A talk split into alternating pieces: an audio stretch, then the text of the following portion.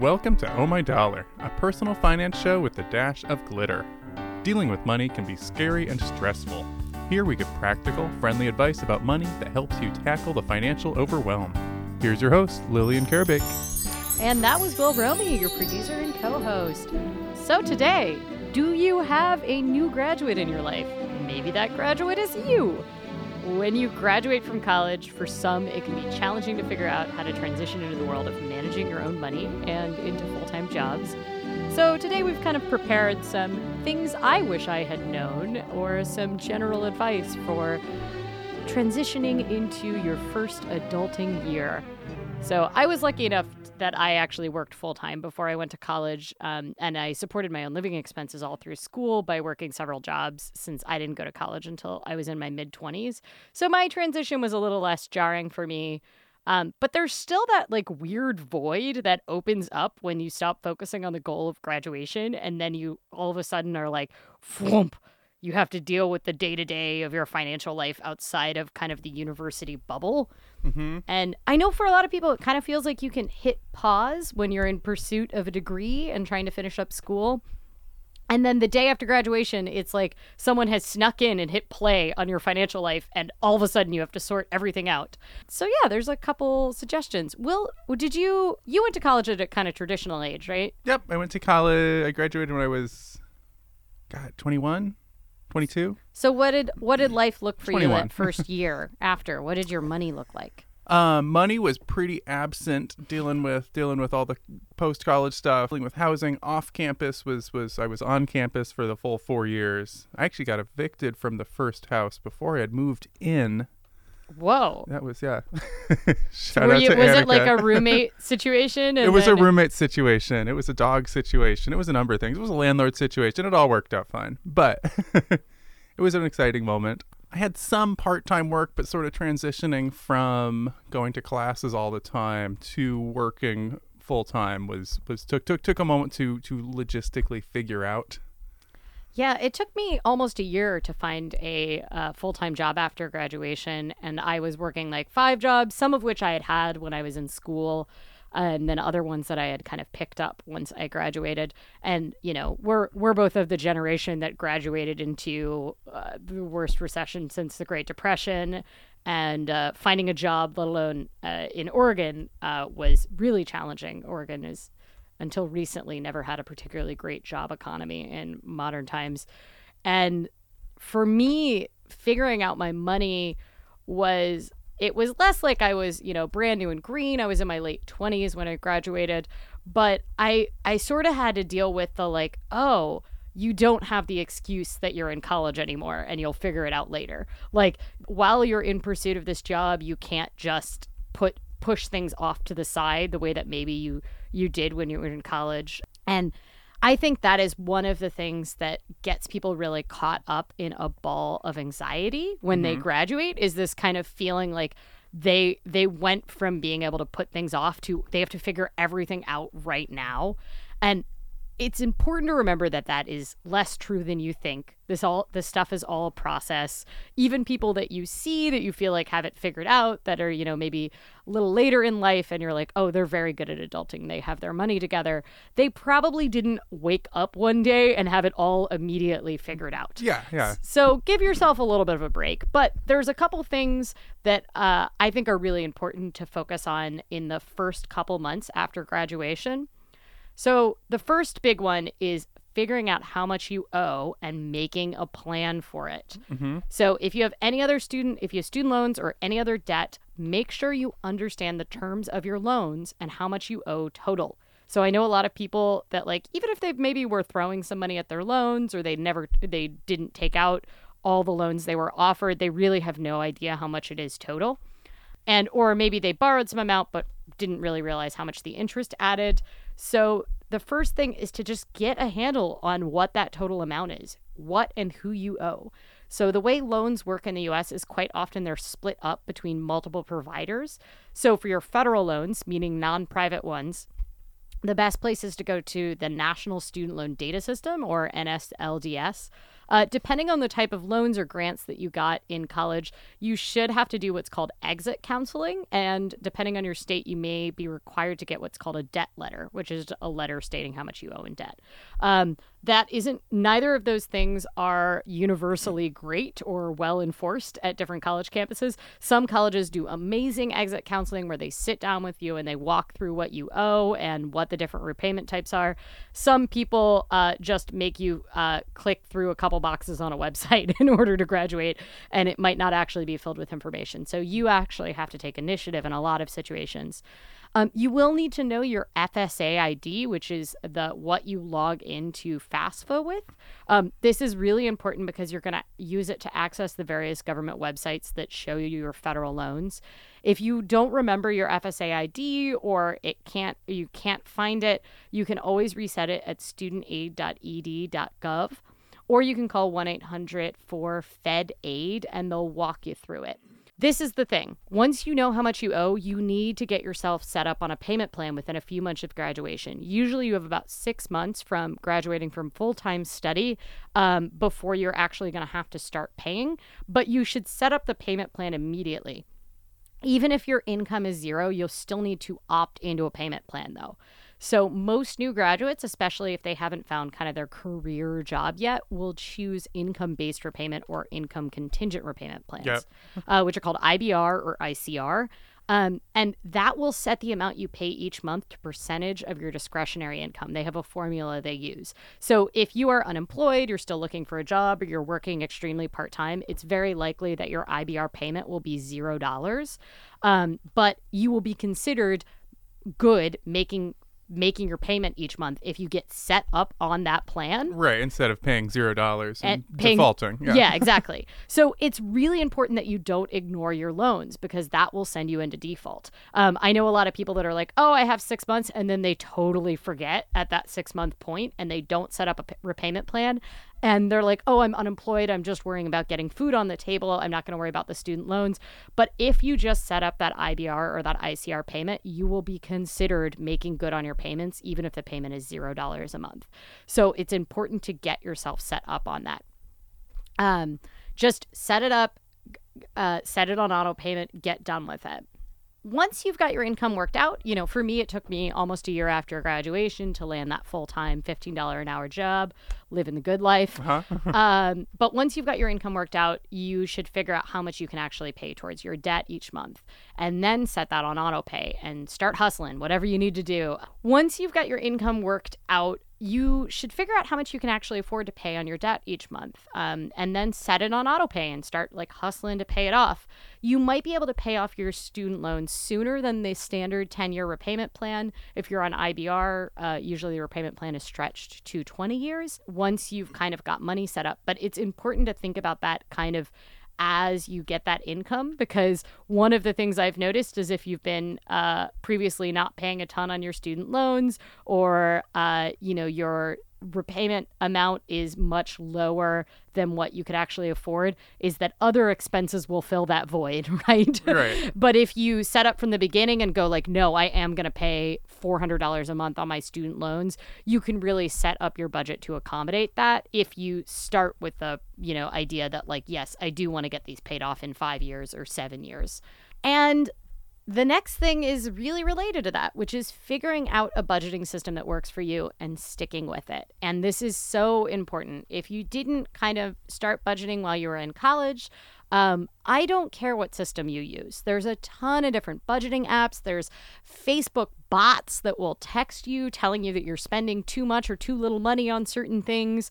Um, I really don't care what system you use the cash based envelope method, a spreadsheet you need a budget.com, you know, Mint, whatever it is, come up with a system that works for you. Um, and th- my book, Get Your Money Together, will walk you through some of the different kind of personality types and budgeting that might work with you. And the first one you try might not work. if you start trying to budget and you notice you're not sticking to it, it's not something you're actively engaging with, then maybe try a different one. Maybe it doesn't work for you. Just because your, you know, friend or your boyfriend uses a certain type of budgeting um, method, it doesn't necessarily mean it works for you and your brain. But if you start out early with a system that works for you, you are so far ahead of the curve. Yeah. uh, it makes a huge difference. Um, you know, I I was pretty good at saving money, but I look back at kind of the money that I wasted on things in my early 20s that if I had just been able to find a system that had worked as well for me then, like, oh man, I, I could have done a lot more with that. yeah. Oh yeah. No, there's a lot of there's a lot of look look looking back in retrospect moments with the early 20s i think that's yeah i recently was trying to add up how much i'd spent at various bars that are now market rate apartments um, in portland for a map i'm making uh, since a lot of old dive bars that i used to spend a lot of time at are now uh, market rate apartments or condos. Uh-huh. Probably enough for a month or two in an apartment. but it was a little terrifying to see, yeah, how much I had spent, uh, especially when I was making a lot of cash. Um, and so, you know, cash just kind of flies through my hands. We've talked about this before. It's hard for me to. I a lot of people that have worked service industry. It's kind of their fun money, uh, their tips, and uh, I look back and go, "Oh man, you know, uh, there's things I could have done with that." So, getting a system together for budgeting, just be mindful about your money. Just pay attention to it if you haven't really set up systems for paying attention to it. Next, getting your stuff happens fund together. Yeah, stuff will happen out of college. It will I've happen. It. it. that is like the life, right? You might get evicted before you even move in. uh, more important than absolutely anything else when you get out of school is getting yourself some core side type of savings buffer if you don't already have one. Pick up odd jobs, save your tax refund, maybe get your income based repayment set up and then the first couple months that you would have done your student loan payments instead before you hit that 6 month period where you need grace period you instead save that money and have a little bit of buffer for yourself. Um, you know if you got graduation present gifts of checks whatever you need to do to get that one month buffer in place, it makes so much difference. Moving cities, starting a new job, and needing to replace your college wardrobe of ripped jeans and hoodies, uh, you know, with professional clothes, this stuff can all be expensive and it can end up really eating away your savings goals. But having that savings fund can make so much difference in your life and your stability it can help you walk away from bad relationships, from crappy jobs. It might help with an emergency root canal, turning your power back on when you have a deadbeat roommate. Any of these things, it's totally worth it. That emergency fund, that savings buffer will make a huge difference in your life. Yeah. And so few people prioritize it in their early 20s, right when they get out, that savings can really set you apart. That makes sense. Simple set all the things on auto pay. this makes a huge difference. Do not get in a situation where you simply forget to make payments. I know so many people that have destroyed their credit, um, not because they didn't have the money available, but because they just forgot. mm-hmm. um, set your rent on auto pay. If you don't have a if you have a landlord that still takes checks, make it so that your most banks will send a check to your landlord for you. Just set up your rent on auto pay um, set your utilities on auto pay. Don't have your internet get shut off because your roommate forgot to pay it. I have been there. Um, you know, make sure your student loans are set on auto pay so you don't accidentally go into default. Set absolutely anything you can on auto pay and get it done. And for the stress level, this is where having that savings buffer can make a huge difference because if you know that you've got one month's expenses in that checking account as your buffer, that means it's really easy to set things on auto pay without freaking right, out. Right, and not have to worry about uh, overdrafting or something. Yeah. Uh, oh, overdraft. Yeah, don't do that either. There's another lesson from my early 20s. Yes. I uh, you will quickly discover what happens when your savings account gets converted to a checking account if you have overdraft mm-hmm. protection set up or those fees they can really pile up. Or so, both. Yeah. yeah. All of those things. All right, and this is a big one and I think it's probably the hardest for a lot of people, which is avoiding lifestyle creep. So, when you're getting started in your life after graduation, you have an awesome opportunity to set yourself up for an affordable and comfortable life if you don't get caught up in that rat race of buying things to keep up with your peers. There are three big factors in every um, college graduate's budget that have to do with how you start out and what you expect transportation, housing, and food. A lot of people end up in their housing and transportation by default. They don't really think about it. They kind of just, you know, get whatever apartment in whatever neighborhood they kind of feel like thought that they should. Uh-huh. And they really fail to consider the relationship between housing and transportation. Um, and they might want cheaper housing but don't realize that that means spending a ton of money on subway tickets or gas to get to work because they have to be far out for that or they want a short commute but are paying through the nose for a central apartment or they don't realize that they're going to be staying late at work every night and they're always going to miss the last bus so they're going to be paying a ton for ubers and lyft rides and that ends up negating the savings on an apartment. Um, you know they a lot of people will end up getting a car by default. Maybe they'll even get a car as a graduation gift or they went to school in a small town where having a car was not that expensive and they'll take it with them to the big city. Um, you know really remember that owning a car even if the car is a gift still costs money. It costs money in insurance, parking, gas, and fees. So make sure you have the real life numbers about owning a car instead of just this vague idea that adults own cars. Because um, it, it could actually be a curse and not a blessing to you, a free car, depending on where you end up moving to. You might want to look into getting a Car2Go or a reach membership instead of owning a car. Just run the numbers. I'm not saying that owning a car is necessarily the wrong idea for you, but this is this opportunity to not take things by default you're young, you can kind of design your life as much as lifestyle design sounds like terrible marketing, but you you really can think about your life in this holistic way and you've got this opportunity to try things out and see what works. There's really good deals to be found in every city with some patience on housing and transportation, and how you set up your life for a commute can make a huge difference. So, being located in a bikeable or walkable distance from work can save you hundreds of dollars a month. Yep or planning your housing to be close to the light rail so you don't always have to drive could make a huge uh, difference in your quality of life. Also, a lot of folks get into nesting mode after graduation. Uh, I think a lot of this is propelled by, like, you know, television shows where you see people with an unattainable quality of life in their mid 20s. but my advice is to put off the expensive furnishings and even like the brand new IKEA furniture for a little bit and not rush into decisions about like nesting and homemaking. About a fifth of college graduates will move states in the two years after graduation, and the average American 20 something moves every nine months. Wow. Because they get evicted for some dumb reason. Yeah, stuff like that. Or, um, you know, if you spend a large percentage of your disposable income on furniture or curtains, you're actually just increasing your moving costs every time you move. Um, so really, really think about, um, you know, putting it off for a little while. And no one actually likes those papasan chairs. You always think they look really good, but it turns out they only look good in catalog pages, They're for cats and small dogs. Uh, this also goes for not getting the fanciest apartment you can afford right out of the gate. So um, I, I'm a huge fan of housing is such a large percentage of young people's budgets. Uh, try to underspend on housing a little bit after graduation, at least for a little while. If you're not earning a lot, this might still mean that housing takes up a lot of your income if you're in a big city, but don't get yourself locked into a $3,000 a month apartment just because you scored a fancy job at a new city and you felt like you could afford it. um, you know, it's less important to keep up with your peers than it is to make sure to get yourself on solid financial footing.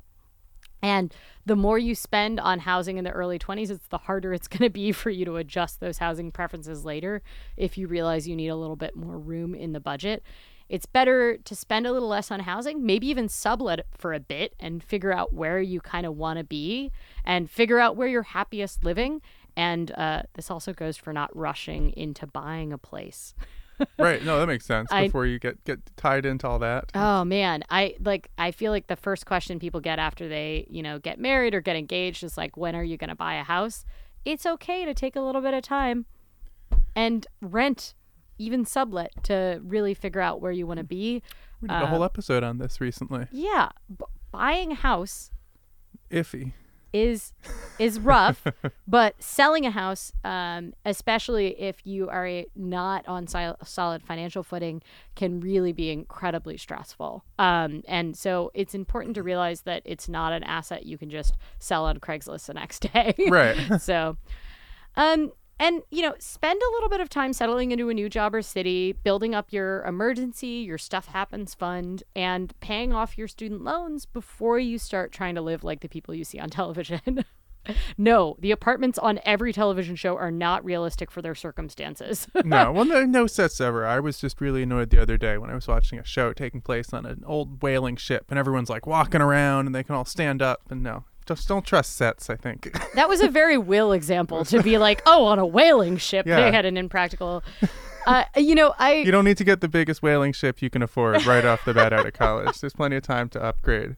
Maybe just get a little rowboat and row it to work every day. Yeah. Well, and that's, I mean, one of the things is like if you can manage to keep living like a college student or, you know, a poor whaler, uh, you will. Also, don't be a whaler. Let's let's just talk back, hold one back. Merchant Marines do make good money, but I don't know about whalers. Um, but if you can like kind of keep living like a college student even just for another year after graduation, you're going to have a way better idea of what things you enjoy splurging on instead of just what Instagram is telling you to buy. Um, and what things maybe you don't actually need. Like maybe you really need to upgrade your futon to a real mattress for your back, but you actually don't care about having a washer dryer in your unit because you don't do laundry that often or whatever. Like there's everybody has different trade offs in their budget, but it's hard to really know when you've been kind of stuck in the university bubble. It's also really easy to get caught up into the race to the bottom with finances. Your friends and frenemies that buy nice bags or plane tickets or fancy shoes or even a fancy car just a few months after graduation and spend all their time showing them off on social media. It's so easy to get caught up in the comparison. I even still do it now and, you know, think that you need to buy those things for yourself to really have adulted. Here's the thing you have no idea how those folks are paying for those things. Perhaps they have parental support. Maybe they have a trust fund. Or Maybe maybe, they stole them. maybe they stole them. Or maybe they're just up to their eyes in credit card debt. You really do not know, but don't go into debt buying things you can't afford and especially things you don't need. So, this is very boring, but make sure you contribute to your retirement up to ma- up to the match if you're offered it. Yeah. We've talked about this before, but it's free money. Yeah, and it seems like the sooner you start putting money into those accounts, the better they're going to do. Oh, so great! To I was very lucky that I started saving for retirement when I was uh, 20 years old and in AmeriCorps, and I put $50 a month aside, and I did not change that amount all through my 20s, and it's made a huge difference. My retirement account is double what it was just from my contributions alone. Even though I was putting that money in during the recession, where some years I saw it go down, and you know I was stressed about it, and I've never been lucky enough to work somewhere with a match on my retirement. Hashtag millennial. Yeah. But Same. uh, but if you do have one, take advantage of it. A lot of places will not emphasize enough how awesome that perk is, but it's free money. It's take it. It's free money for you. Um, and then kind of last but not least, check in on your credit every so often. Um, so credit scores we've talked about before are not a measure of your financial health, but knowing your credit score can be incredibly helpful. So, um, one important thing is that monitoring your credit can also keep you aware of identity theft. So, like at this point, almost everybody's information has been leaked in one of the leaks. Yep. Maybe you shopped at Target. If you were had anything in Equifax, which is one of the credit bureaus, it probably got leaked. So it's really, really important these days. And if you're somewhere with a tight rental market, your credit score might actually be important to your ability to rent an apartment.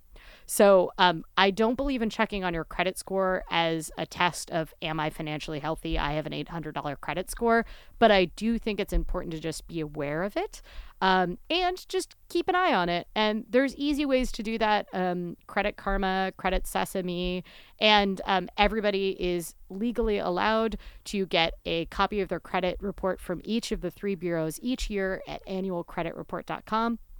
Um, don't just Google that. Go straight to annualcreditreport.com. Because you'll get to the sketchy stuff that's Yeah. lurking, lurking in the shallows. Uh, there's a lot of places that will try to uh, trick you into giving you your financial information away. Um, one thing you should know is that uh, when you are checking your credit report, they are going to ask you a trick question. Um, and this is to try to verify your identity. So, say you were born in 1990, it's going to say, um, you know, it'll ask a question like, we see from your records that you have a mortgage from 1992. And at first you might be like, oh my God, is there some identity theft on my account? when I was two. Yeah. You did not buy a house when you were two. Um, one of, if you get a question that it does not apply to you, one of the answers will be available is none of the above. So just be aware of that. It can um, really trip some people up uh, when they're first checking their credit reports. So um, just answer them to the best of your ability.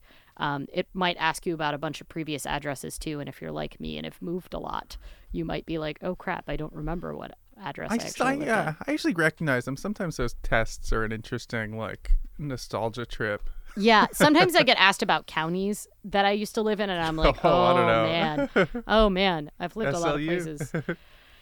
Yeah, we also have some advice from our listeners. I, I asked some of our listeners um, what advice they would have given to themselves when they graduated college and uh, we have a couple of those. Well, Monica says don't go to grad school right away. If you do, or even if you go later, go only if someone else is paying for it, like an employer, an assistantship, or the military, because very few graduate degrees will land you a job that actually pays enough to pay off your grad school loans. I think rushing into grad school, I went to a very classic liberal arts college where a lot of people wanted to go to grad school because they felt like they could, could keep putting off real life. Yeah, but, no, that seems like my, the most compelling reason at this point for me to do the grad eh, school it, thing. Yeah, it's... just remember that you are taking out real financial consequences if you're taking out loans for grad school, and there's a lot of ways to go to grad school to get it paid for. I'm a big fan of the wait and pause, and also if you can work for even a year and save up some money, you're going to be in a better financial position even if you do have to take out loans. Mike says drive less because cars are a time and money sink and worth rearranging your life to drive as little as possible. He added, I didn't get into biking until my late 20s. Um, that's kind of cool. I, I biked in my early 20s and I never stopped. So, yeah, same. Dick Cheney and Rex Tillerson have plenty of plenty of my money anyhow. um, anything you want to add, Will? Uh man, I don't know. Being being in your early twenties is, is, is iffy, and good luck. I think that there's a lot of relationship advice I could probably give to myself in my early twenties, but that's a different show. Yeah, that would. cool. That wraps our show for today. Our producer is Will Romy. Our intro music is by Aaron Parecki, and I'm Lillian Karabaic, your personal finance educator and host. Thanks for listening. Until next time, remember to manage your money so it doesn't manage you. Uh, get Your Money Together, the illustrated personal finance guide to budgeting your money, smashing debt, and saving for retirement, which is my book, which is Cats Explaining Personal Finance, has actually sold out the first print run, but the next print run is coming in next in a couple weeks. So if you are interested in hopping on that train, you can get a copy of it at ohmydollar.com slash book.